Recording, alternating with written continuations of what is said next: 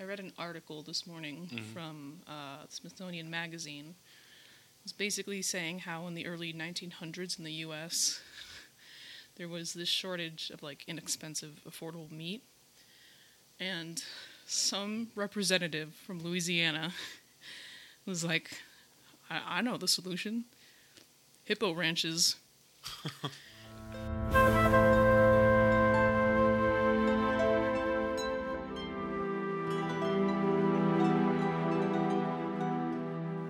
Hippo hippo ranching to provide a new source of cheap meat. I they were call- hippos. They were calling it low cow bacon. It is. Hippos are very lean. Are they really? Uh-huh. Oh, I remember you They're saying like that. They're almost all muscle. Yeah, because they, they sink. They run they across float. the bottom yeah. of the water. I don't know. It was it was Pretty an hardcore. interesting read. Hi, Anthony. Hello. Hi, I'm Alexis. Welcome back to Geographic. Anthony's back. I'm joined again by my big brother. Welcome to the show. Welcome to the show. I I realize I didn't clarify on air why this episode was postponed. I said at the end of the Chompawat episode that I was going to do Chris McCandless, and then I didn't. Um, that's just because I was already really deep into the research and the notes and everything, and the thing is, the more that I read and learned about Chris's story and his family and his background, the more that it felt very... It felt like I was kind of... To do this episode would be to almost intrude? I don't know. I wanted to be really respectful telling his story. A lot of the um, a lot of the info I got came from a book written by his younger sister, and reading that from the perspective of her, me also being a little sister, I could just... The whole time I could just, like, picture you and I. And I was... I figured... If, you know, God forbid something happened to you and someone was going to talk about it, I would I would maybe want to know. So I did actually uh, try to reach out to Corrine McCandless, or at least the people who represent her. Didn't get a reply, but I think that the email I tried sending it to might just be old, um, or it's just not one that takes inquiries like mine. I was essentially just asking or just saying, hey, I plan to do an episode on Chris. Um, here's all my notes. Here's all the sources I'm using. Kind of just to get her her blessing, I guess, or, you know, just to let her know. So I didn't get a re- uh, response.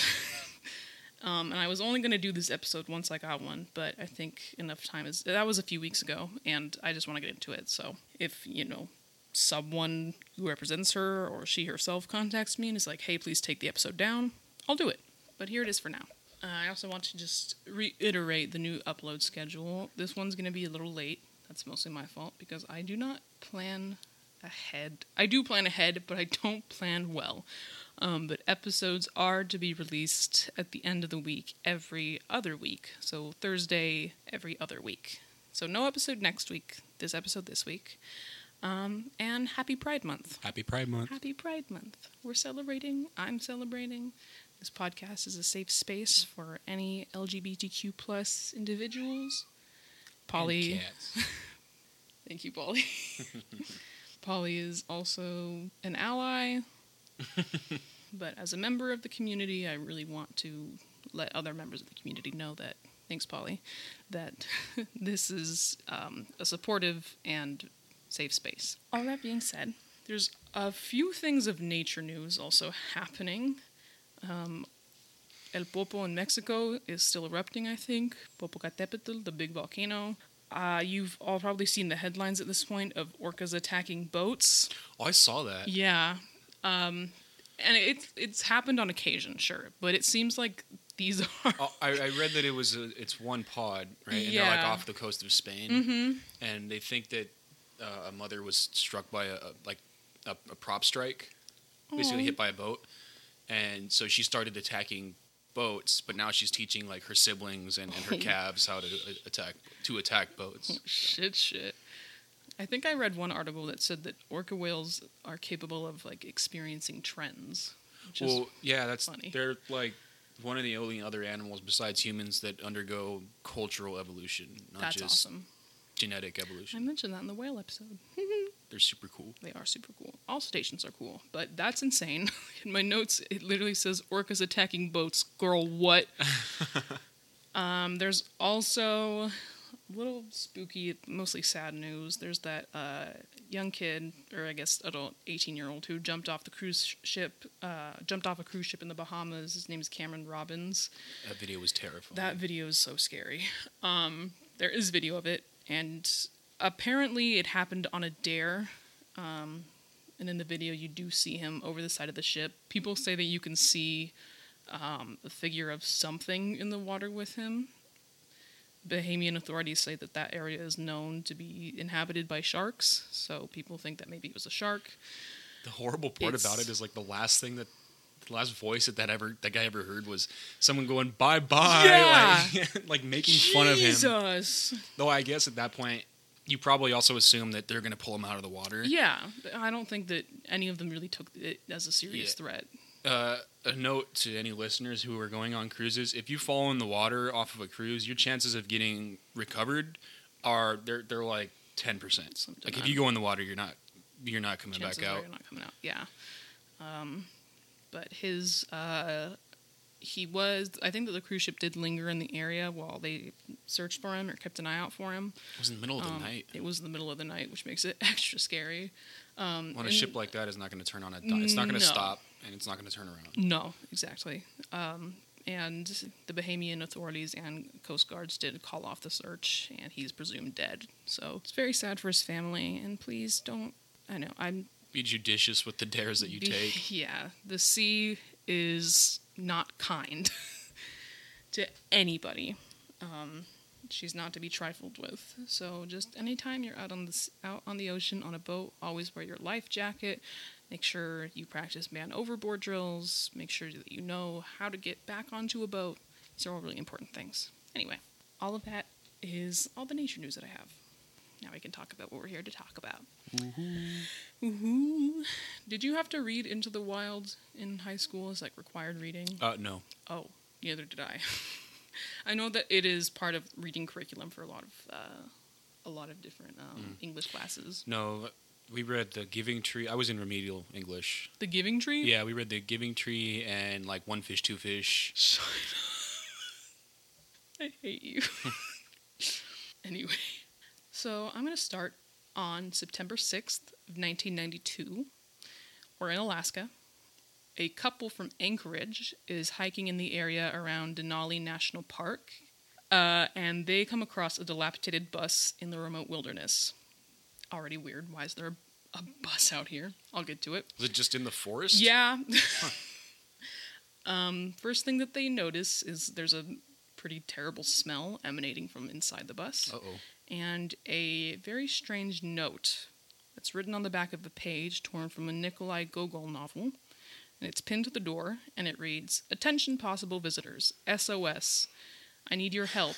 I am injured, near death, and too weak to hike out of here. I am all alone. This is no joke. In the name of God, please remain to save me. I am out collecting berries close by and shall return this evening. Thank you, Chris McCandless." It's a very polite save me letter. Very polite. Chris was... Um, White S O S. Yeah, and then after that it says August question mark because he didn't know what day it was. Help, please. Help, please. Thank you. Um, a group of three moose hunters who just happened to be in the area also stumbled across this at the same time.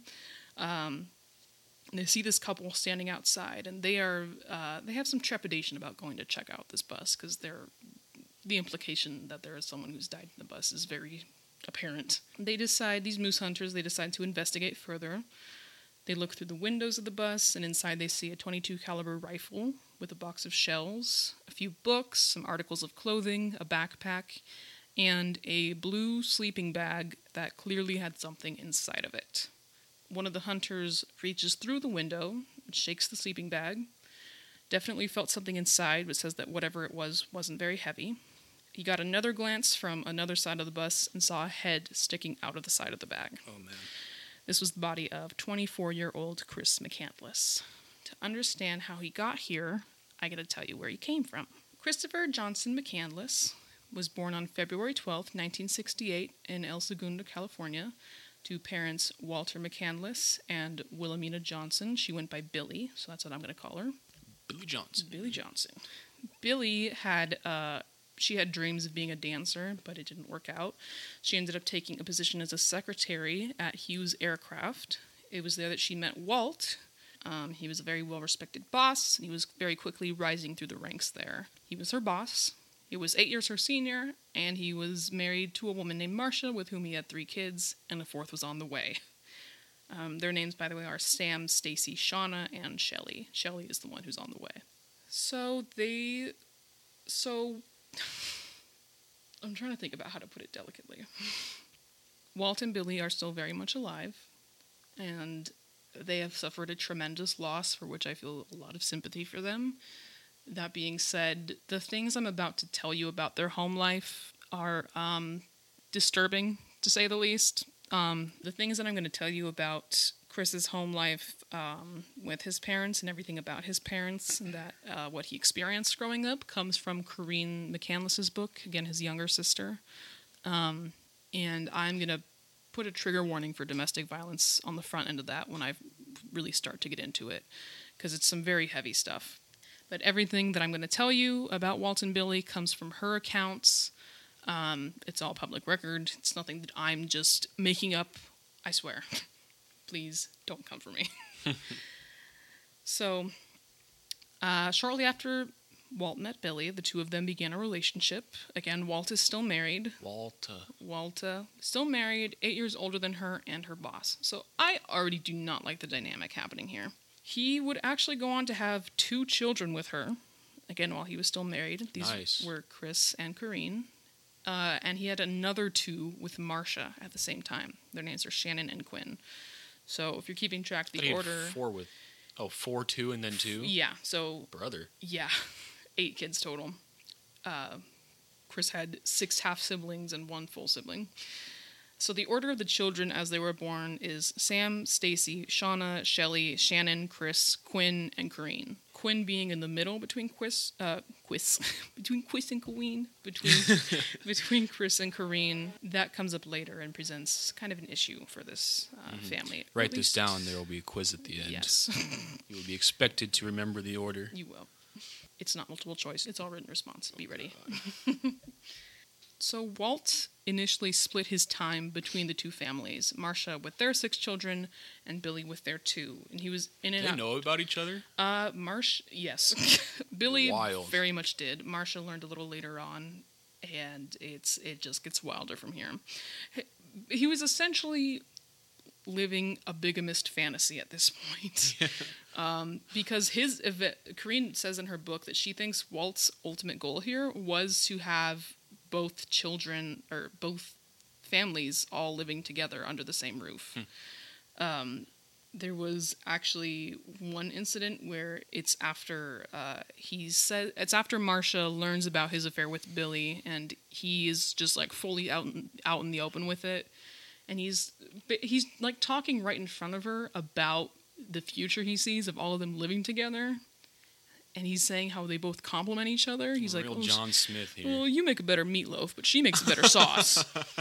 He says that to her, and she looks at him, and she goes, gee, Walt, I didn't know you were a fundamentalist Mormon. So very interesting. Marcia found out about Billy because she uh, found Billy's I D in one of Walt's jackets while she was doing laundry. She still went on to... I, it shouldn't... They're still around. It's... Yes. Uh, she confronted him, to which he re- reacted with hostility. The deflection of it all.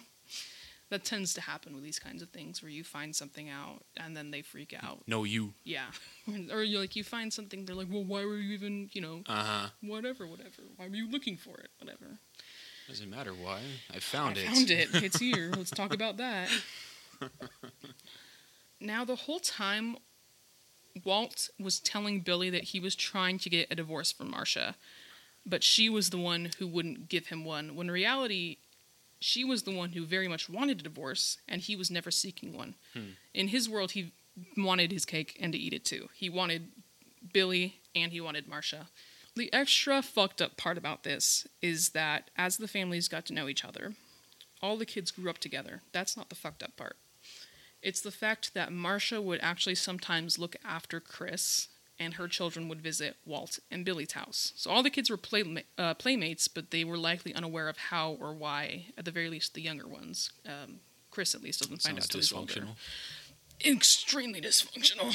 So poor Marcia has to look after the children of... Uh, or the child of the woman her husband cheated on her on, cheated on her with.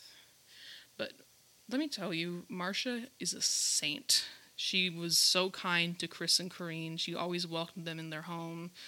Um, after she does leave Walt, all of her children have this very gracious attitude. I, there was one point um, where Corrine was talking to one of her half-sisters, and she says something like, you know, how could you guys be so forgiving and understanding about everything that's happened? And she says, well, look who raised us, meaning Marcia. Mm. So, Marcia's a superstar. Justice for Marcia. And I'm mentioning this next part just because it drove me insane. So Walt and Marcia's last child together, Quinn. He was born in nineteen sixty-nine, a year after Chris was born. Billy found out, and still being under the impression that Walt was actively seeking a divorce from his wife, became furious with him. So she sent Chris and Corrine to stay with their grandparents in Michigan for a while. Billy eventually does forgive forgive Walt, because he insists that Quinn wasn't his, and she believed him. Carine, in her book, says she refers to Quinn as being, quote-unquote, incriminating evidence of their affair. This, I should have mentioned earlier, um, they're a church-going family. They're not, I don't want to say, like, over, overly religious, but they are, you know, very traditional. Practicing mm-hmm. Christians? Uh, e- they go to Methodist church. So Christians. Christian. I don't know. I don't know the religions. It's Protestant. Mm. Um, so appearances are a very big thing for them as well, to keep up this, mm. you know, very pure image of their family. uh, Still waters run deep. Yeah. Sometimes Billy and Walt would claim that one or more of their children were not their biological offspring to create a more believable time timeline for Quinn to fit into, which it's one thing if you want to cheat. Okay. That's already, it's shitty in itself. Don't make your kids complicit in this. And just the fact that they're not owning up to their shit and being like, oh, well, he's not mine. Marcia had him with someone else. I'm not the one. It it makes me... It's the same thing with, like, usually it's fathers who will, like, leave a family and start a new family somewhere else and completely just cast off oh, the yeah. old one. It's giving that vibe. And it just, it just drives me nuts because that's so bad. The secret second life. It is. It's just so bad for a kid to grow up with that, though. Being, you know.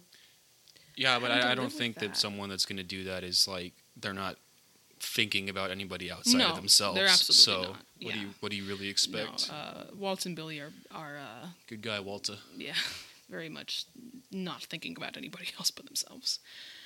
Marcia would eventually divorce Walt in nineteen seventy-two, when Chris was only four and Corrine was one. She sold the house, took the kids, got the hell out of there, and moved to Colorado. Where were they? Um, they were in they were in California. Huh. Uh, Billy no wonder and... they were so amoral.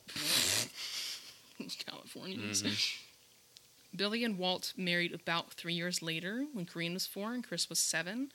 Uh, Walt got a job offer from NASA that made them move, made him move the family to Annandale, Virginia. Um, Billy and Walt would actually go on to start a consulting firm together, which was very successful. So good for them, I guess. I want to take a second to talk about Corrine as well, um, just because she is a central figure in this story and just a really remarkable person in her own right, in my opinion. Um, growing up, Corrine was Chris's best friend, his confidant. One of their siblings referred to them as soulmates. These two were extremely close, and when you hear what they both went through growing up, you'll probably understand why. She was born in July nineteen seventy-one, making her three years younger than Chris, just like you and me. In her book, when she describes uh, a period in time where Chris leaves for college and she's left in the house with just her parents for a while, it quite genuinely stressed me out. Because Chris was her protector during this time, and now she didn't have anybody, and she's alone with these people. And it was very, very tough to read some of the stuff she had to say that she endured. Um, one of something that she notes is she says she almost couldn't imagine her life at home without Chris there. Her life was still very tumultuous, even after leaving her parents' house. She endured two abusive marriages, which tends to happen when you come from an abusive household, right. The cycle. Um... Financial and business struggles. She actually created her own, I think it was an automotive business in nineteen. She liked cars and stuff. Um, and she pretty much established that all on her own. She had, went through a miscarriage and, of course, the loss of her um, brother, Chris, and everything that came in the wake of that. So giving Corrine some credit because, again, I read her book, and it it was there were times where I, I had to put it down because it was just too intense and the emotion was so real, and it just it was very it's a very good book. I really recommend you go read it. What's the name of the book? The Wild Truth, and it's called that for a reason. I will talk about that at the end. So I'm putting the trigger warning for domestic violence here because I am going to talk about that. Um, Corrine describes a physically and mentally uh, and mentally abusive upbringing for both her and Chris. Alcohol was a big factor here. Um, Walt was emotionally, mentally, and physically abusive to both of his wives and his children. There was actually an incident um, before Marcia divorced him in which Walt had assaulted her so violently that their thirteen-year-old son, Sam, had to call the police. And they didn't do much when they showed up. Go figure. Yeah. Tends to happen. Because they are not trained domestic violent, uh, domestic dispute experts. But you know, no, many times they just make it worse. Yeah, they usually do. Um, another point, when he was with Marcia, he reportedly broke one of her vertebrae during a fight. Jesus Christ. Yeah. Not Walt's... I'm going to say it, Walt's not a good guy. Whoa. that's a that's a flaming hot that's take hot right take. there. He would get mad at Billy and tell her she was stupid and she was nothing without him. Um, Corine's book opens with an anecdote of her father getting violent with Billy, and Billy yells for the two kids. She says, "Come see what your father's doing to me." To which Walt would say, "Kids, come in here, see what your mother is making me do." Oh, yeah, that's classic. This is bad. This is very bad. After one particular violent fight between Walt and Billy, she hugged Chris and Corrine, and she told them, "I'm sorry, kids, but when I got pregnant with Chris, I got stuck with your father." Can you imagine the weight that put on Chris? Yeah, no kidding. As a little boy, saying he felt responsible for all of this. Yeah. For making their life hell. He felt he was the reason that they were all suffering. And he... Just by virtue of being born. Yeah. He didn't do any... His only crime was being born. And Corrine does say that in her book, that she thinks this this undue guilt really, really was a big factor in Chris's life since he was a little boy. Billy would threaten divorce. Walt would tell her he... Would, he could make sure she couldn't get a job and she couldn't take care of the kids without him, which is financial abuse. Billy was constantly telling the kids that she was divorcing Walt and even took them house hunting a lot of times, but she never really followed through with it. They're still married today, by the way. uh, Chris and Corrine were constantly caught up in their parents' fights, and they would become actively involved as they got older. Chris would be the one to admonish his parents. Corrine would kind of try to de-escalate things between them. As she puts it, quote, "I was the marriage counselor. Chris was the divorce attorney." Good on you, Chris. Yeah. So these two kids really, you know, they were as much a part of their parents' struggles as their parents themselves were in all the worst ways. When it came to Chris himself, outside of the home, he did very well in school. He excelled in track. Um, He said this was kind of a was it was kind of a release for him in a way. It was a way for him to channel his anger and to calm his mind. Um, I started running. Literally, he actually. So I'm, I'm gonna I'll get into it. Chris was known as like an intense person, mm. um, and he became track coach. And something that he would tell his team was to imagine that they were running from all the evil and darkness of the world. Pretty heavy track pretty coach. Heavy. When it worked, they were like, yeah, he would push us, but we loved it. So Chris is, yeah. Um, he was innately adventurous, and he... Gonna run the devil out of you. um, but he'd always been very adventurous, and he normally found solace and peace in nature far from his home life. He loved family camping trips, because they would do that. He said that was mm. the, um, or Corrine said that was the only time that her parents wouldn't fight, was on these camping trips. They mm. would go out in the Shenandoah with all the siblings, and it was, those are some of the only fond memories that Corrine really has of her childhood. Um, She says that they would often, her and Chris would walk through the woods sometimes. He was always looking for new plants and animals to point out. Um, he would always like to point out the ones he already recognized. She said that he would, for lack of a better word, narrate sceneries, which she likens to something like captioning a National Geographic magazine's photos. Um, he also loved the works of Jack London when he was younger. He would go on to read, you know, Henry David Thoreau. Nature was already very much from a young age Chris's escape. After he graduated college, he had plans to attend Emory University in Georgia, but he wanted to go on a fully unplanned solo trip over the summer after he graduated from high school. Walt was not happy.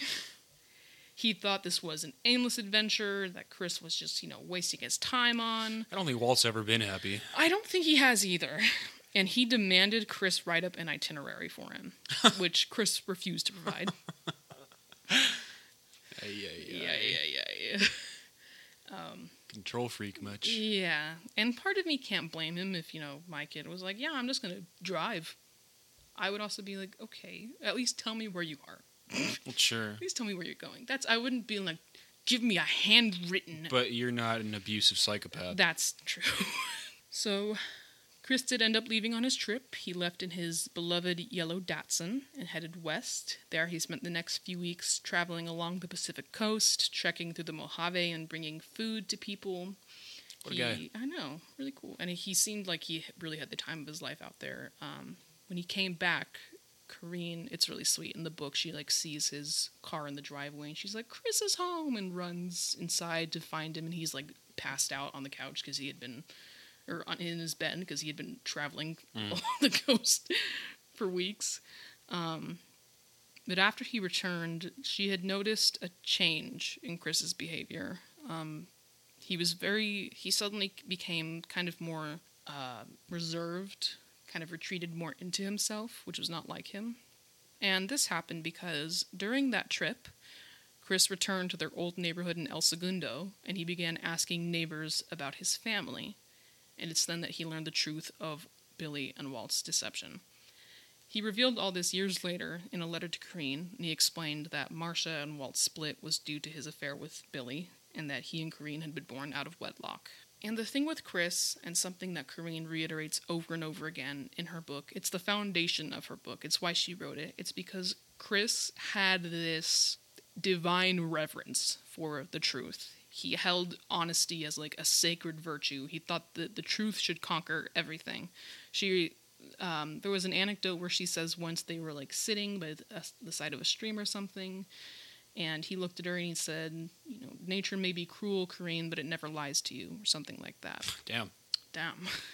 So he, you know, so obviously this is something that affected him a lot, not just because, you know, finding out, oh, I'm a product of wedlock and sure. an affair, but also because they had been, they had lied to him. Well, that's, it's not surprising that you would come to hold that as, hold honesty as a virtue if you're raised by a pair of, you know, pathological liars. Yeah, exactly.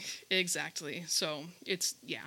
It makes a lot of sense. That was the thing that really bothered him the most, was the deception, the hypocrisy. I mentioned a little bit ago that um, Chris is described as always having this intensity about him, which I think translates into him being someone who was very affected by things, who felt things deeply. He didn't do or feel anything in moderation. Um, he held himself to very high standards, and he was constantly pushing himself, so someone looking from the outside just saw someone who obviously was very ambitious and very keen to prove something to themselves. A few examples are his high school relationship uh, with this girl, Julie. Um, he was very serious about her, and when she broke up with him because she wasn't quite on the same level that he was, mm. it like it crushed him. Obviously, the thing I mentioned with track, uh, his outdoorsmanship. Again, he was always trying to push himself to do more, to go farther. And then, of course, there came Corrine and his protectiveness over her and the fear he had of leaving her alone when he went to college. There was one story where um, a friend of his was, like, fucking with him, and he was like, yeah, after you leave for college, I'm going to date your sister. And Chris was just like, all right, dude, shut up. But he, like, kept going on about it, and he pulled over. He was driving. Chris was driving him, and he pulled over. And he's like, don't talk about my sister like that. Get out of my car. Nice. Yeah. And I mention all this because one of the big things with this story is, why did Chris do this? Why would he do this to his family? Corine's book came out in twenty thirteen. Uh, Jon Krakauer's original article about him was written in nineteen ninety-three. Into the Wild came out in nineteen ninety-six. And then the movie came out in two thousand seven, I think. In none of these... It are the details of his upbringing and the abuse he went through ever really fleshed out. There are some hints to it, but it's more it seems more like his parents were just overbearing, is the sense that you get from reading about reading the book and reading the article. All of this is omitted because Jon Krakauer did interview Chris's family. He interviewed Walt and Billy and Corrine. Corrine was the one who told him everything. Mm-hmm. But she said, I don't want to hurt my parents, and I think that they can still change. So I don't want this coming out and this being like a big thing. Right. So she, she held on to that hope for a long time that they would change, and unfortunately it didn't happen. But they, after all this stuff with Chris, they really rode this wave of like, you know, oh, we love him so much despite what he did to us kind of thing. Uh, and that really bothered Corrine so much to the point that she ended up writing this book where she was like, well, I gave them a chance. Here's the truth. That's where The Wild Truth comes from. The Wild Truth. How can we turn this around and make it about us? How can we turn this around and make us the victims here? Um, but a lot of people really do admonish Chris for, you know, he was so selfish for doing this to his family. He knew it would hurt them. But I, there's very good reasons why he did this.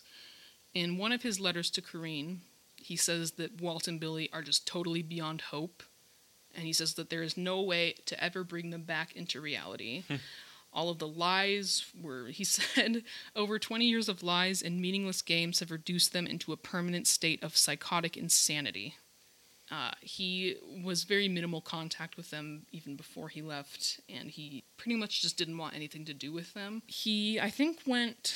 not fully no contact with them after he left for college, but he was not. Um, he didn't tell them when he left, and he didn't tell them mm-hmm. anything at all when they where he went after he left. Um, he ended up writing a long letter detailing how to his parents, detailing how their lies and abuse and, hip- and hypocrisy really affected him and his sister, and how the vitriolic environment in their household left them both with this unresolved trauma, and now he had entirely lost all respect he ever had for either of them. He sent this because, just like Corrine, this was something of an olive branch, to try to see, try to get them to see the error of their ways. Uh-huh. And Walt and Billy read this letter, and they were like, oh my gosh, Chris is right.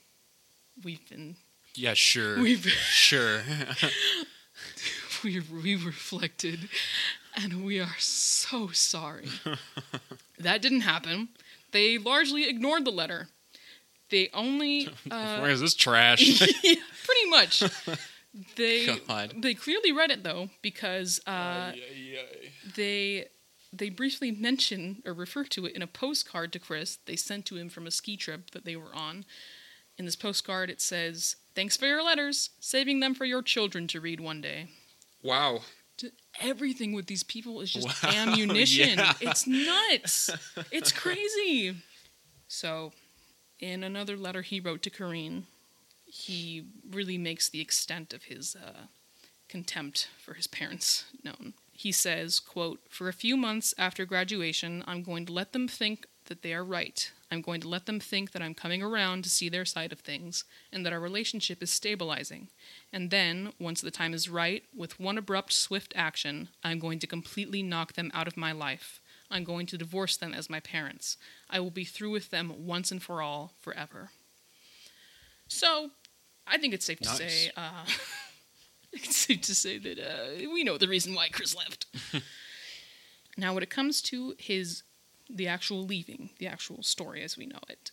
For his initial uh, departure, we have to go back to when he graduated. He graduated from Emory with honors as a history anthropology major in May of nineteen ninety, which is a slay. He had a lot of interest in actually um, uh, like South African politics and traveling to South Africa to help uh, solve the apartheid That whole situation. Crisis. That whole situation going on, which for those of you who don't know, who don't know, apartheid was a uh, policy of racial segregation that was in place in South Africa up until the nineteen fucking nineties. So, shouts out to Nelson Mandela. Shouts out to Nelson. During Chris's graduation dinner, Chris spoke vaguely about his future plans. Corrine said he didn't want to be hypocritical and completely lie to his parents, but he avoided any questions about specifics. All that he really said was like, yeah, I'm thinking about law school. Like, didn't say I'm going, but I'm, mm, thinking, about I'm thinking about it. Yeah. Um, Corrine, she knew his real plan, which was no plan, and that's how Chris liked it. What Corrine didn't know, or she couldn't have known, was that this was the last time she would ever see her brother. Aww. I know. In May nineteen ninety, Chris drained his college fund, which was, I think, like twenty-six thousand dollars or something.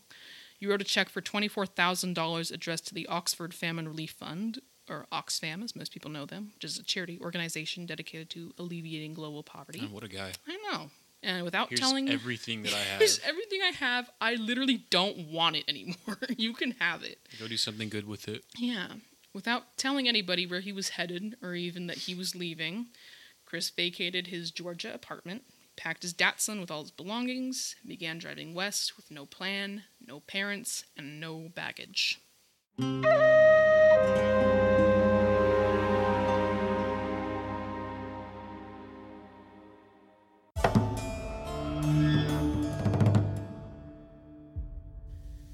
Things get off to a swimming start because in July nineteen ninety, his beloved Datsun was caught in a flash flood near Lake Mead and broke down. Nice. He abandons the car in somewhere called Detrital Wash in Arizona. What a name. What's it called? Detrital Wash. Jeez. That's a town? I think so. I assume.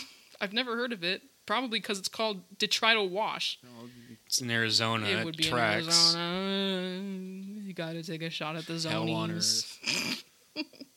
So after the car broke down, this encouraged him to bury most of his possessions that he had, and he burned his uh, remaining one hundred sixty dollars in cash that he had with him.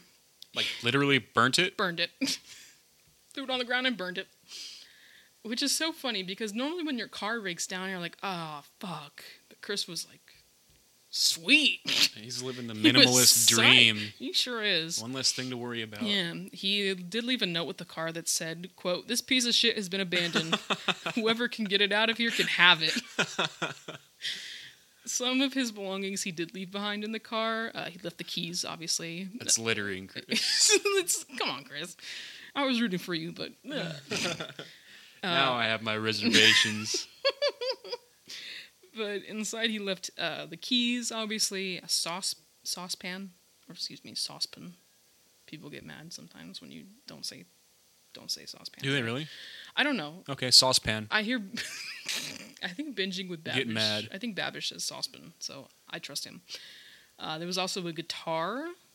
I should have mentioned, too, Chris was, uh, he had a pretty good singing voice, according to the people who knew him, so he was a musician.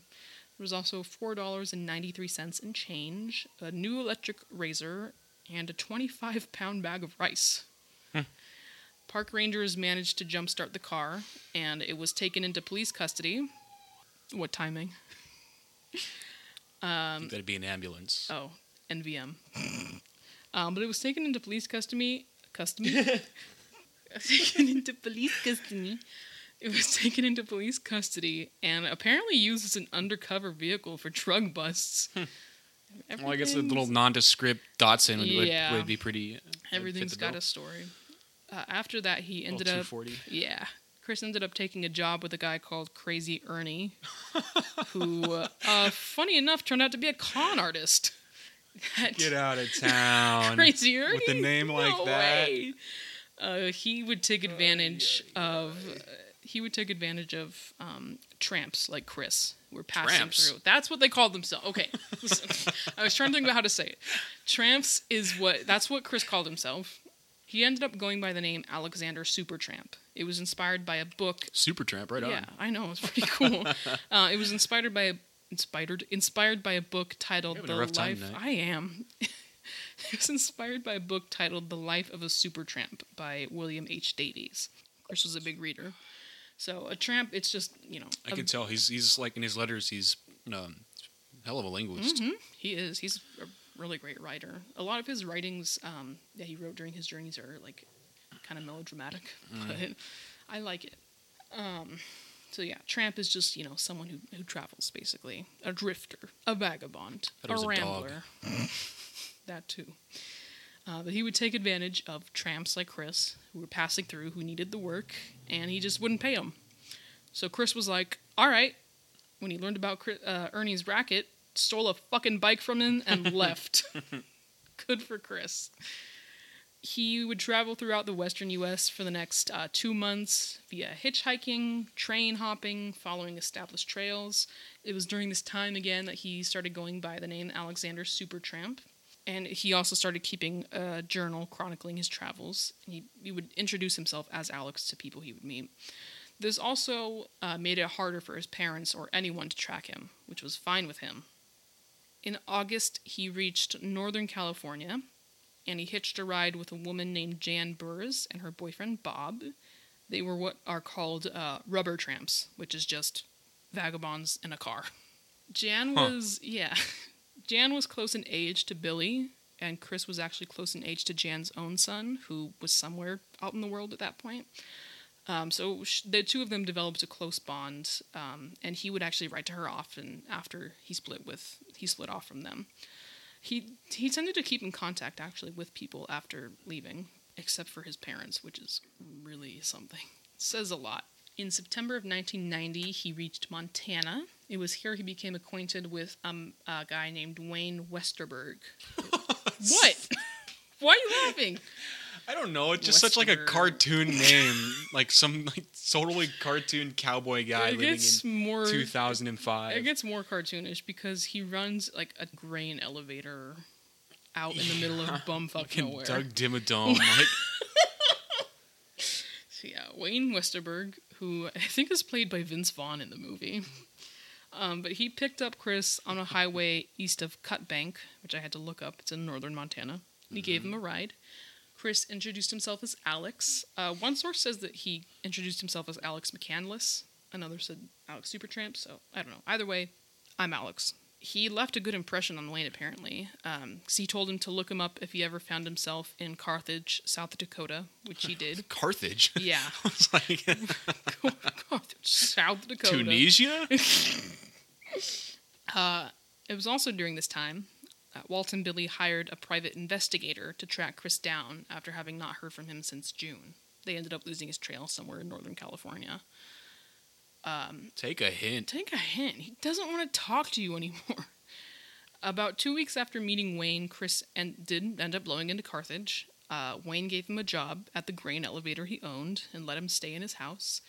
Wayne would actually end up becoming one of Chris's closest friends, and he later described Chris as a hard worker, entirely honest, intelligent, and someone who set high standards for himself. So a lot of familiar things that people have said about Chris. He ended up working for Wayne for the next couple weeks until uh, old Wayne got caught up in some kind of legal trouble and ended up, ended up getting arrested. Oh. So Chris left Carthage when that happened. In November, he received a postcard from Phoenix that was signed by Chris, well, Alex. Uh, he complains that the money he got from his time working with Wayne had made tramping too easy. uh, he said, my days were more exciting when I was... What an interesting guy. No, he said, my days were more exciting when I was penniless and had to forage around for my next meal. I decided that I'm going to live this life for some time to come. The freedom and simple beauty of it is just too good to pass up. What an interesting guy. One day I'll get back to you, Wayne, and repay some of your kindness. Like poverty by choice. That's so wild. And he's like, he's doing great with it too. He's not, like, super-duper struggling. He's in, he seems like he's in good spirits the whole time. He mm. does. He keeps this up for two years and never once gets disillusioned with it. The conservative dream. Pull yourself up by your bootstraps, bucko. Exactly. Haven't you ever heard of Chris McCandless? So Chris had sent that letter in October. By the time Wayne read it, Chris was on his way to... Do you want to take a guess where Chris was on his way to? Just... Shot in the dark. Timbuktu. No. Mm. Mexico. Chris was on the way to Mexico. He bought a second-hand aluminum canoe from some guy, I guess, when he was out near Lake Havasu. And he paddled down the Colorado River, crossed right on into Mexico via via a spillway, and ended up in the Gulf of California around early nineteen ninety. Um, he, he was an illegal immigrant. He sure was. He endured some rough weather in the Gulf, and he was like, mm, maybe the, the sea isn't for me. In his little tin canoe. His little second-hand tin canoe. Are you kidding me? I wouldn't trust that thing to, right. for anything. Um, so he ended up heading north again. On January sixteenth, about nineteen ninety-one, he abandoned the canoe in the Gulf of Santa Clara. He's just leaving his shit everywhere. Mm-hmm. Not cool, Chris. No. Um... Uh, and he ended up walking north towards the border. Now, this next thing, when I read it, I was like, no fucking way. But then I remembered that this is nineteen ninety-one, pre nine eleven. Mm. Uh, he was apprehended by immigration at the border. He had no I D, and he was carrying a pistol with him, and he told them, well, I'm just kind of a drifter. I just kind of go place to place. And they were like, all right, come on in. They did take his gun, though, so yeah. uh, you can't do that today. If anyone is wondering why I'm surprised. Um, it should also be noted that throughout this entire period, he had subsisted entirely on a five-pound bag of rice and fish that he would catch. You had to be pretty scrawny. Yeah. Oh, yeah. So now he spent the next couple months kind of bouncing around the Southwest from San Diego to Houston to Palm Springs to Vegas. He was just kind of tramping through all these places. Um, the time period is a little hard to nail down here, but at some point between May and December of nineteen ninety-one, I know it's a big chunk of time, uh, at some point he reached Bullhead City, Arizona, and he actually almost ended up settling there. He got a job at a fast food joint. He bought a, it was either a trailer or Did a you say tent. A joint? Yeah. What? What do you want me to say? A fast food restaurant. Um, but he bought a trailer or a tent. It was said it was different things, different sources. Uh, he started going by his name again, by Chris McCandless again, and he sent a letter to Wayne saying that he liked Bullhead City, and he was considering giving up tramping, but in the same letter he says that he tends to get itchy feet when spring comes around. Must be uh, allergies. He ends up sending a postcard to Jan um, Burres, the rubber tramp, mm-hmm. with a return address on it, which she's stoked for, because he's never done that before, and she makes plans to go visit him in Arizona. His itchy feet went out, and he ends up leaving Bullhead City, but he actually intercepts her and her boyfriend in California along the way. He joins them as they travel to Slab City, which is in California. I didn't know it was near Salvation Mountain either. I looked it up. It's like right next to it. It's crazy.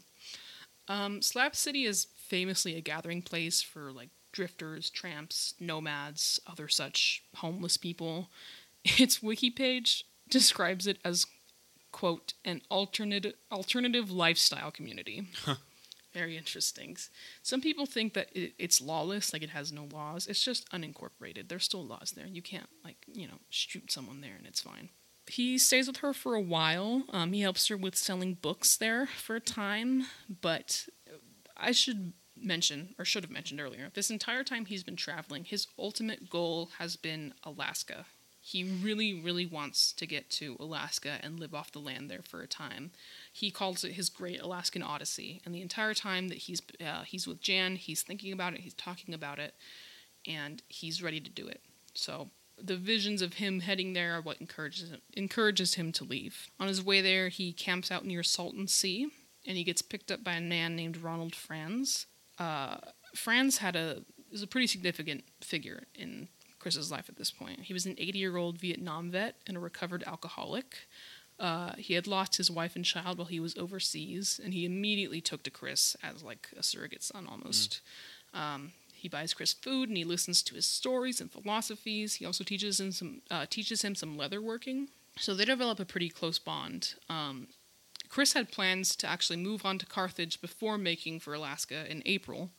But Ron urged Chris to consider letting him legally adopt him as his grandson. Chris didn't give him a definitive answer. He just told Ron that they would talk about it when he returned from Alaska. Uh, as Krakauer puts it in his first article he wrote about Chris, he said, quote, he had again evaded the impending threat of human intimacy. Same. Same, Chris. Ron later received a letter from Chris in which he en- uh, encouraged Ron to give up his secure, sedentary lifestyle and live more like he did. And Ron actually took him up on his advice. He stored all of his possessions away and bought a G M C to travel in. And well, you're eighty years yeah, old. You're eighty. What else? What else is there? So Chris was back in Carthage around February, working for Wayne again, before leaving for Alaska on April fifteenth. He sent Wayne, after he left, he sent him a now famous polar bear postcard that a lot of people have seen. Um, I think a lot of people also mistake this for being his last words, just because of how it's written. But it says, "Greetings from Fairbanks. This is the last you shall hear from me, Wayne. Arrived here two days ago. It was very difficult to catch rides in the Yukon Territory, but I finally got here. Please return all mail I received to the sender. It might be a very long time before I return south. If this adventure proves fatal and you don't ever hear from me again, I want you to know you're a great man. Aww. I now walk into the wild." This is where the title of the book, the book comes from. Some great writer. He He wrote the wrong your.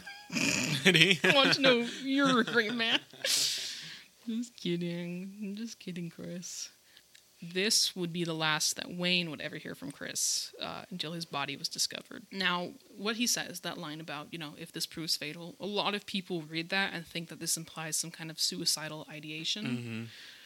Krakauer, from his analysis of Chris, doesn't think that this is the Sounds case. Sounds like he was just being realistic. Mm-hmm. He knew what he was getting into. Yeah, it's the Alaskan. He's a smart wilderness. guy. Yeah, clearly. He's educated. He, he's been around the block. He knows what's up. But yeah, I don't think that...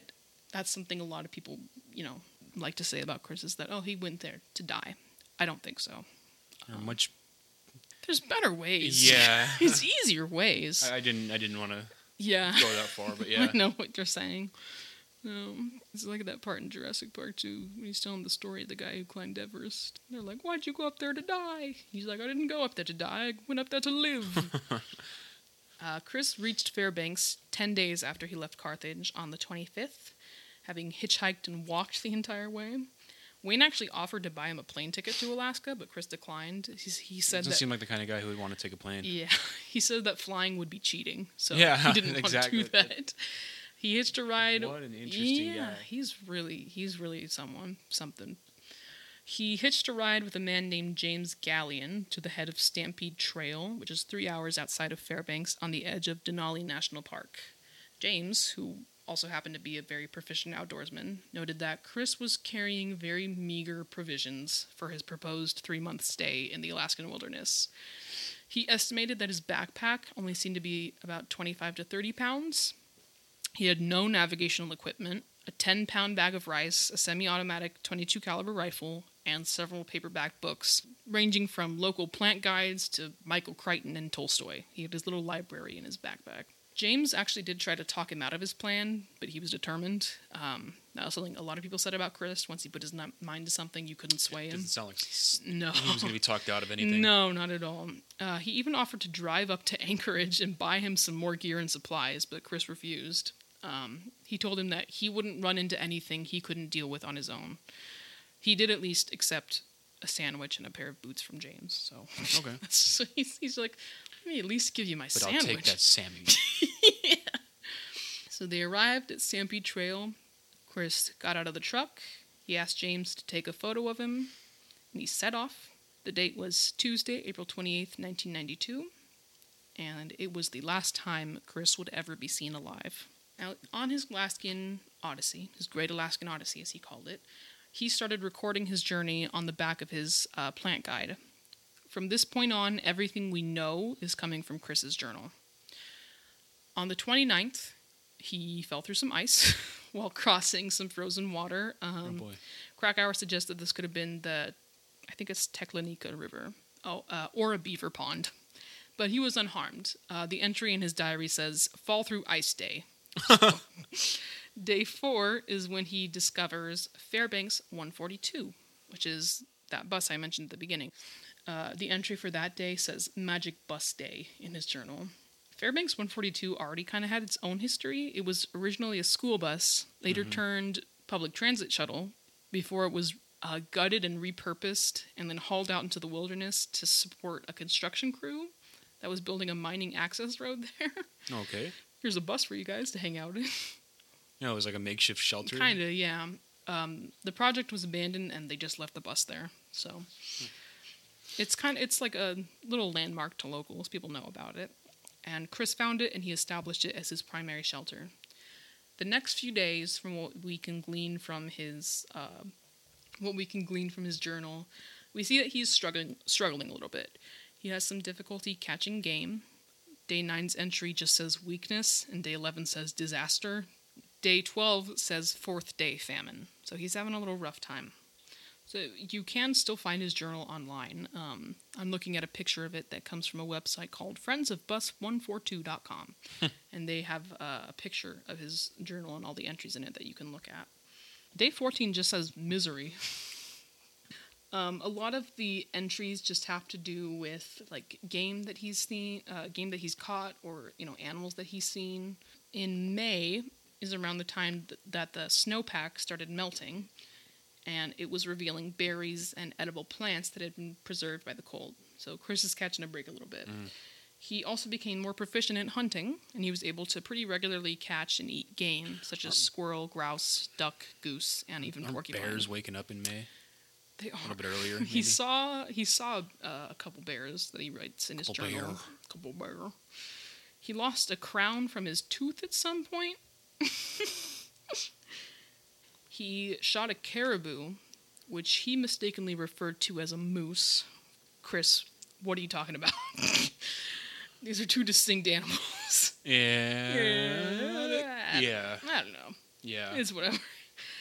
Um, he tried for almost a week to preserve the meat. Uh, he buried what he couldn't eat right away in a hole that he dug, and he made a smoker to try to keep bugs away, but it was... It's a lot of food. Yeah, it was, and unfortunately he was not able to preserve almost any of it. Maggots had appeared on the, corse, uh, on the corpse, and the meat was inedible at that point. Mm. In his entry for day forty-eight, he writes, "Maggots already. Smoking appears ineffective. Don't know. Looks like disaster. I now wish I had never shot the moose. Aww. One of the greatest tragedies of my life." Yeah, Chris, he was he uh, something that he was really adamant about was not wasting yeah. when it came to hunting. So yeah, that was it was a big bummer for well, him. It does return to nature though. Yeah, something ate it. Yeah, so. There's a lot of because he, he was taking pictures throughout this, um, and there's a lot of pictures of him like next to game that he killed, and he's mm-hmm. smiling. But I don't think it's meant as like a yeah, I'm a killer kind of smile. I think it's just you know I get to eat. Yeah, exactly. Now, he was ready to leave the wild after surviving for two months on his own. Out of the wild. Yeah. He was like, all right, cool, job done. On July third, which is day sixty-six in the journal, he began a thirty-mile hike back towards the road. Two days into the trip, he comes across the Teklanika River.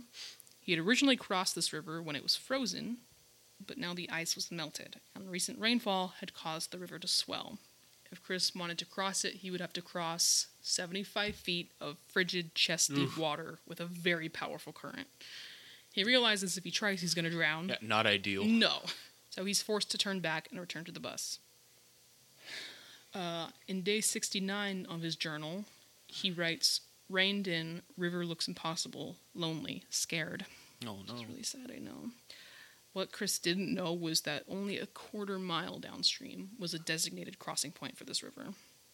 Six miles south of his bus was also a cabin that was maintained by the National Park Service, and it was stocked with food, bedding, first aid supplies. This was all for oh, backcountry rangers um, who were out there during the winter, which sounds really, you know, obviously it's really unfortunate, especially the river crossing, because he definitely, I think, would have taken advantage of that. Mm-hmm. But the cabin... People afterwards have said, his friends have been like, I think if he knew that cabin was there, he would have moved further away. Because it, it meant that he it's was... cheating. Yeah, exactly.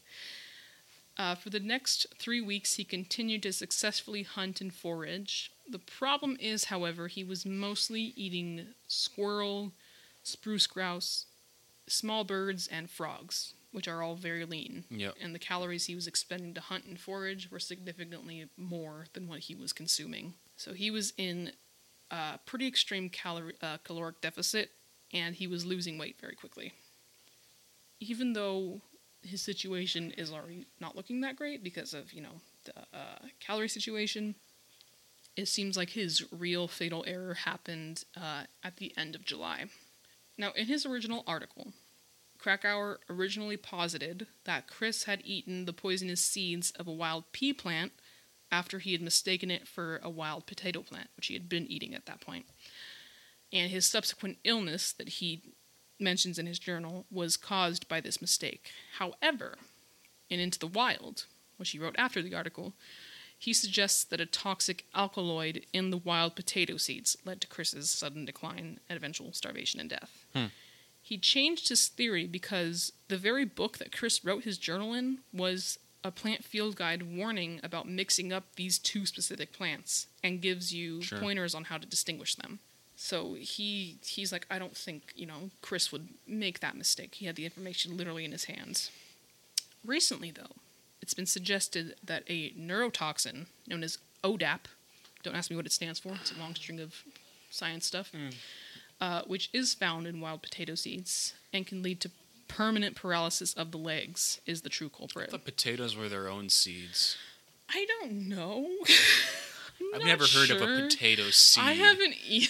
I thought that was weird, but maybe it's they a different kind of potato. Sh- throw off shoots. Maybe it's a different kind of potato. Whatever those Alaskan potatoes have going on. Um, yeah, I guess they are in Alaska. They are in Alaska. Uh, now, this last theory comes about from someone who wasn't a chemist. Uh, I'm trying to remember his name. I think his last name's Hamilton. But he had read Chris's story and read his journal, and he was like, this sounds very similar to something that he had read or heard about, which is this obscure story of a concentration camp in which prisoners there were given uh, bread made with a plant that also contained O D A P, and mm. their symptoms afterwards sound very similar to Chris's.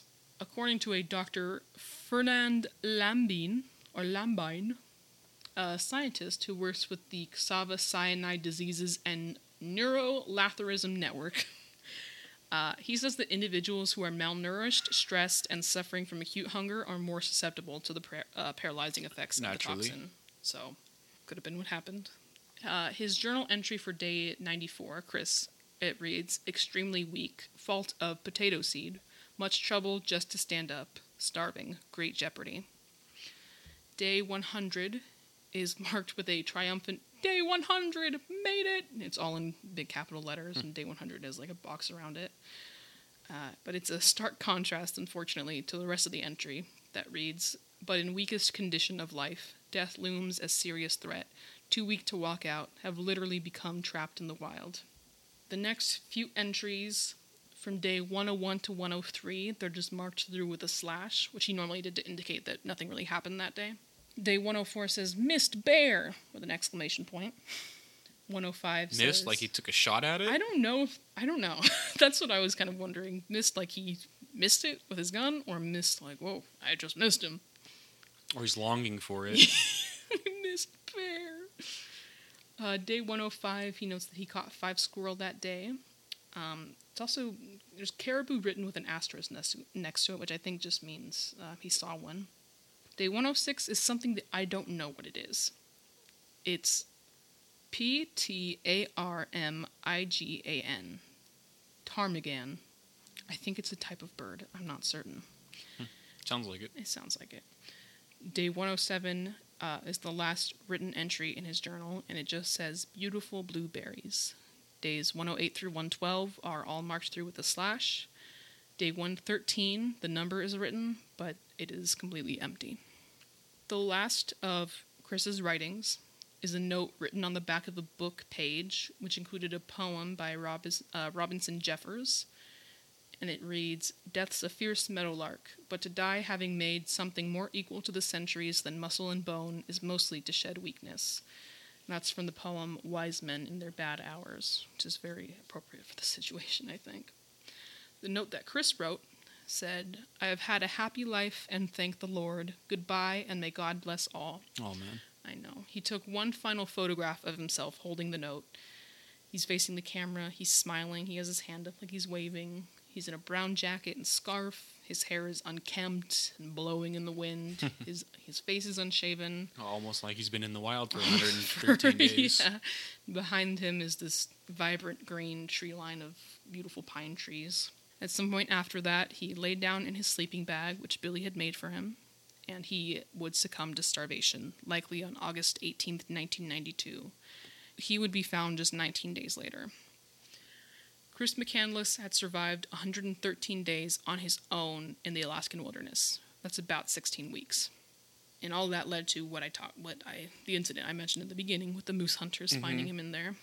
After he was found, Alaska state troopers were notified about the body, Uh, and he was evacuated via police helicopter. His probable probable cause of death was starvation. His journal and undeveloped photographs were all recovered, but he didn't carry any I D on him, so authorities had no way to identify him. It was actually Wayne who would be the one to identify him. Really? He received a radio call while he was out trucking, uh, and it was someone else who said, you know, Uh, turn on Paul Harvey. He's talking about a kid that they found who starved to death up in Alaska. He says, it sounds an awful lot like Alex. So Wayne was like, I think it might have been him. He, because Chris had worked for him, Wayne had an old W four form from him that had his social security number on it. He got in contact with authorities. gave them the social security number, gave him his info, said, yes, I think this is him. Uh, the social security number led authorities to his parents' residence in Virginia, and it was an Alaskan police sergeant who was the one to give Walt and Billy the call. Carine's perspective of this moment absolutely shatters me in the book, because she's told, and one of the things that she said, for one, she just kind of like goes nuts with grief and is completely just like, no, no, no, no. And one of the things that she says is, what am I supposed to do now? And that, I'm like tearing up. Mm. Because she, it was like, yeah, Chris wasn't there for like the past two years, but she knew he was out there. Yeah. And uh, just the fact that it's like, what am I supposed to do now without well, him? Yeah, that was like the one stabilizing force in her life. Mm-hmm. Exactly. Yeah, exactly. And vice versa. Yeah, exactly. So that really, it just like, oh my God, because I can relate to that. You know, it's like when Dad died, it felt like, it it was like, you know, how do, what do I do now? I've had this thing in my life for mm-hmm. so long. What am I supposed to do without it? Mm-hmm. It was like, you know, I, I tell people it's like losing a leg. You're so used to this thing being there and suddenly it's not. What do you do now? Right. That's what it felt like. So I can, I can one hundred percent understand the grief she was feeling in that moment. And it just like destroyed me, because I was like, what if that was you? What if that was Anthony? Well, I'm not going out into the Alaskan wilderness anytime soon. I hope not. Uh, Chris. So I hope, I also hope not. Just saying. Chris's body was returned to his family. Um, his funeral was held. His body was cremated.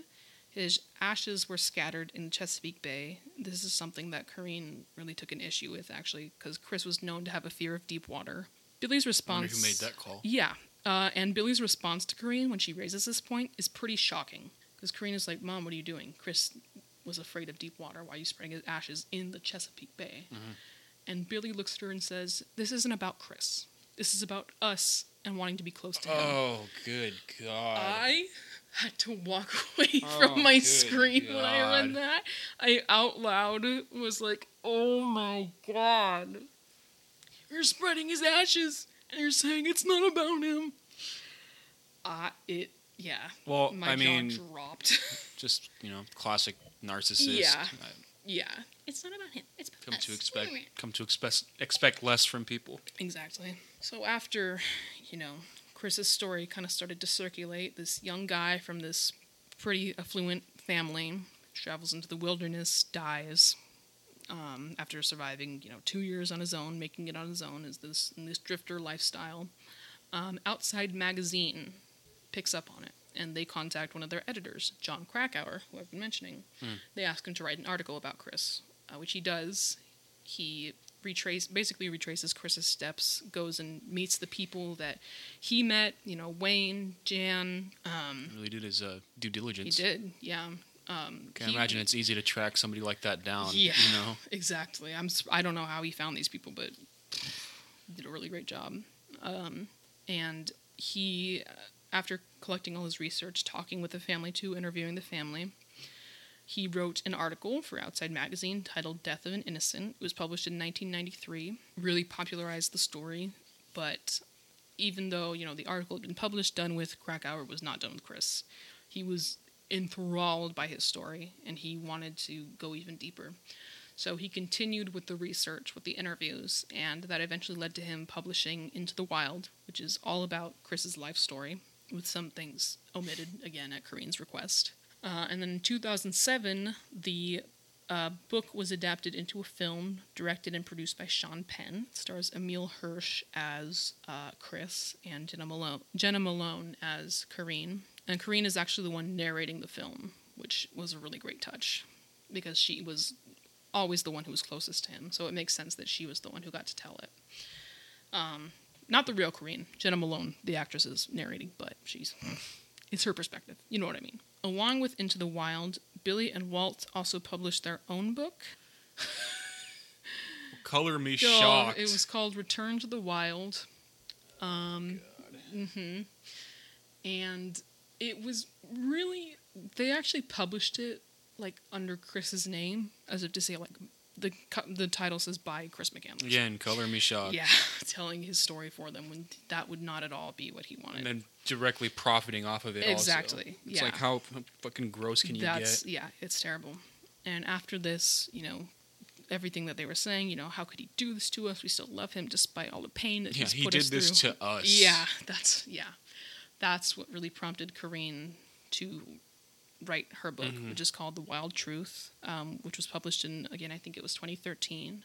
I bought it. I read it. It is incredible. I really encourage you to go and read it. There are so many things that I uh, just skimmed on because there's so much in that book. And if you want to read more about it, about, you know, Chris and their family, I really encourage you to go out and buy it. It was Support like, your local library. Yeah, you should.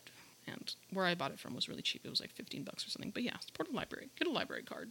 Um, so she published The Wild Truth, and this was after years of attempting to reconcile with her parents and try to get them to see the error of their ways. And there are some, you know, other things in this book that I that she mentions that I didn't talk about um, that really, really drive home just how how much Walt and Billy should not have been married, let alone parents. Well, it sounds like they deserve each other. It's just unfortunate yeah, that they sure. had to inflict that on, on their kids also. Exactly. And here's the thing. I do believe that Walt and Billy loved Chris in their way, in the only way that I think two very selfish, absorbed people can love mm. something else. And I think that it did very much ruin them when he died. But I think that the way they are treating the loss... And it's I'm, hard to find sympathy. It's like, very hard, yeah. yeah. And I, it's not, you know, my. You can never tell someone how to grieve or how to react after someone, you know, especially a child of theirs, dies. No, but you but, can't tell me that I have to have sympathy for somebody either. Yeah, exactly. It's just, it's very hard to, yeah, feel sorry for them after everything. Um, none of their children have any kind of contact with them anymore mm. either. They're all no contact, including their grandchildren. So they do not know their grandparents, which also just sucks for them to not have not to get to know their family like that. But again, this is the bed that Walt and Billy made, and they are lying with it, lying in it. Um, after Corrine published her book, they came out with a response that said, uh, it's all a work of fiction, and none of it is true. Jesus She's Christ. Writing this, you know, to slander them and, you know, make a mockery of Chris's memory, whatever, whatever. Why blah, would I blah, slander blah. two randos? Why would I? You know, and, you know, years after everything, after everything. It's twenty thirteen. Mm-hmm. All this happened in nineteen ninety-two. If there was any profit to be had, she would have done it then. She was a grown woman then. But just the way that she writes about, you know, what they say and the letters that um, I mentioned that she has from Chris. Those are all real. She has them. She reads them out um, in a documentary I watched with her, too. So this all very much happened. And again, she told Jon Krakauer all this stuff way back. And she said, please just don't include it in your book. Uh-huh. Why would, you know, she's like, I want you to have the full picture, but I don't want this to, you know, ha- have any blowback on my parents. Why would she do that if if it was all fake? Why would she, what kind of long con was she playing?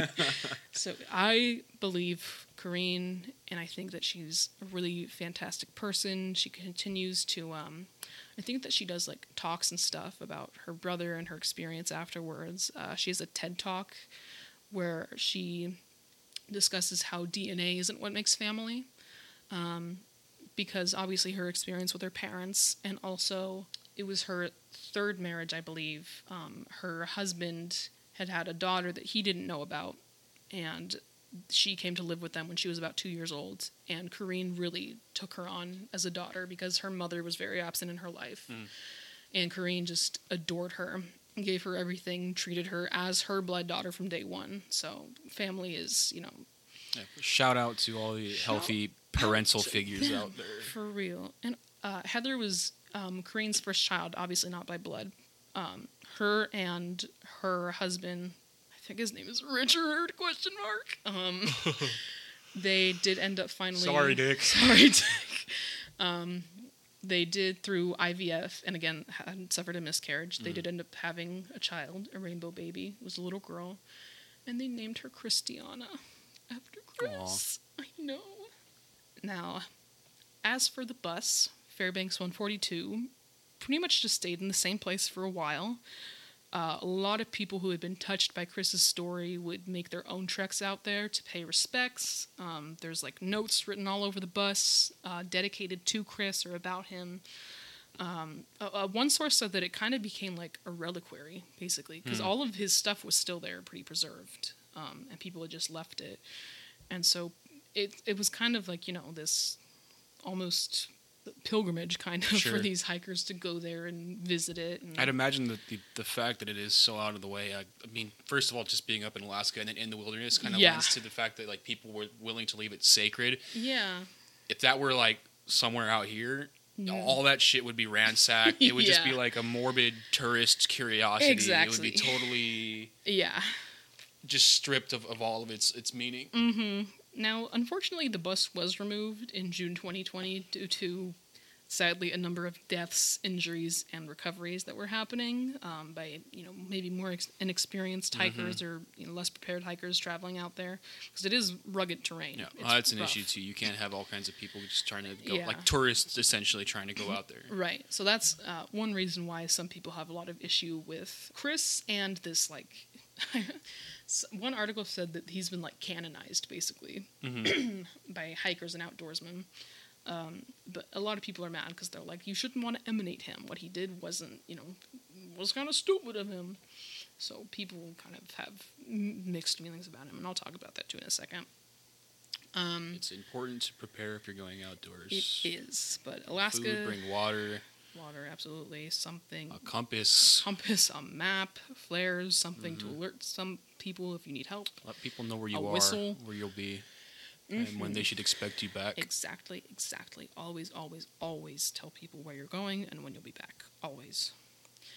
Uh, Alaska State Troopers reported that seventy-five percent of rescues in the in that area happened on the Stampede Trail, so that should give you some idea. Mm-hmm. Now, Chris, after all these years, is still a very polarizing figure. Um, obviously, much earlier on, before we had the context of his home life, people thought that it was just very selfish of him, that he was just this spoiled, you know, young, rich guy who was just testing his luck out on the road. I, to me, Chris is complex. I have, I do have a lot of admiration for him because I think that he embodies this kind of desire that everyone has to want to have this, you know, rootless, not rootless, not everyone likes that, but I think that rootless, you know, lifestyle, very Spartan lifestyle is really attractive to a lot of people. I think it's also a bit like, you know, just living the life that you want to live and yeah. it's, it's, you're not hurting anybody else. Exactly. So he had the power to go where he wanted, do yeah. what he wanted, and he was super Which happy everybody with should it. strive for. You yeah. should always, you know, live the life that you want to live, as mm-hmm. long as you're not inflicting it on, on somebody no. else. Don't hurt him. If, as long as you're not hurting anybody else, uh-huh. you're doing good. And, uh, yeah, so, again, some people have, like, deified him, basically, been like, you know, oh, Chris McCandless. A lot of people take issue with the fact that the book and the movie have kind of romanticized him and this whole incident. Haters. Haters. um... Do I think it was kind of irresponsible of Chris? Yes, absolutely. Um, I there were several points where people did offer him, you know, supplies or anything, and he refused. Yeah, that's what he wanted to do, though. That is so. what he wanted to do. But counterpoint, I think, you know, his his whole desire to live based on only what he could do, what he could acquire. Mm-hmm. I would argue that these relationships he made and being able to benefit from those by having people give him stuff would be part of that. But yeah, Chris is still a very controversial figure. I... Personally, I don't think that he's like this kook that people, you know, this incompetent young kid. He's definitely not incompetent. No, not at all. That's one thing that you can't say about the guy. No, not at all. Um, but yeah, I think he's very complex, and you can't just think one thing about him. Whether you know he's a oh he's a hero or oh he's just this. Well, I wouldn't go that far either. Vagabond, you know? No, yeah. Um, but I mean, at the end of the day, yeah, he's just a vagabond. Yeah, he's just a guy, but definitely. Reading Corine's book, I did feel a lot of sympathy, or not, well, what's the word? I understood, I felt that connection to Chris as him being an older brother. Mm. But yeah, just hearing how she described it's the same way that I would describe you, where it's like, you know, one of the people that she's closest to, her superhero growing up, her favorite mm. person. I would describe you with all of those. Oh, thank you. I love you. Um, so it was, you know, reading her book was really, that's why it was such a kind of a difficult experience sometimes because, yeah, I could just, I could feel it. You know, we're the same age gap, mm. and it's the same kind of situation where she grew up just always wanted to be around her older brother, her big brother, so... You're obviously entitled to think whatever you want of Chris. If you listen to this and you were like, ah, fuck him, sure, that's fine. That's your opinion. Go nuts. But you can't say it's not an interesting story, though. No, not at all. And you cannot say that he was not an interesting guy. Um, Definitely. He very much, he was, he was a character. We should all right? strive to be interesting. We should. Um, just to close this out. Or boring if you want to be boring. Yeah, do what you want. Do whatever you want. Literally, again, as long as you're bringing harm to nobody, mm-hmm. do what you want. But I do want to close this out by uh, including the National Domestic Violence Hotline. Um, if there is anyone out there listening who is in a, you know, unsafe situation or a similar situation, going through some kind of abuse, violence at home, know that you are not alone. And there are people out there willing to help. There are resources to help get you out of there. Um, you can call one eight hundred seven nine nine SAFE. That full number is one eight hundred seven nine nine seven two three three. That's what SAFE is. So again, one eight hundred seven nine nine seven two three three. You can also text START to eight eight seven eight eight. The website itself is available in Spanish, and it has a ton of resources, stuff like how to start a conversation with someone you know who's in a bad situation, uh, safety planning, identifying signs of abuse, identifying warning signs, info on local resources, uh, services for indigenous people, services for deaf people. Um, the site also has a quick exit feature where you can click on a button that will clear the tab, or you can hit the escape key twice and it clears the tab. Uh, it also advises you to clear your browser history after visiting and to directly call the helpline via phone if you are concerned your internet activity is being monitored. So, again, I'll give you that number. This is the National Domestic Violence Hotline. You can call one eight hundred seven nine nine seven two three three or text START to eight eight seven eight eight. And again, if you are in this type of situation, know that you're loved. There are people out here willing to help you and people out here who want to help. That was the uh, that was the very interesting story of Christopher McCandless. It was. I'm, I'm glad that I was here to uh, to hear it. Well, I'd never too. heard of him before. Really? Mm-hmm. Ooh, I know. I thought. I think that most people um, have heard of him through Into the Wild because, like I said, it's part of uh, reading curriculum for some schools. But yeah. No, oh, again, one fish, two fish. But again, I'll see you guys uh, not next week, but the week after. And I think it might be another man-eater episode. We'll see. I don't want to get... I shouldn't... I don't want to get... D M C A. We'll have to throw on, like, some royalty-free... Uh, some backtrack to it. Totally out of tune. I promise I was not singing Nelly Furtado's Man-Eater. Anyway, have a great night, everybody. In Gaia we trust... Goodbye. Bye.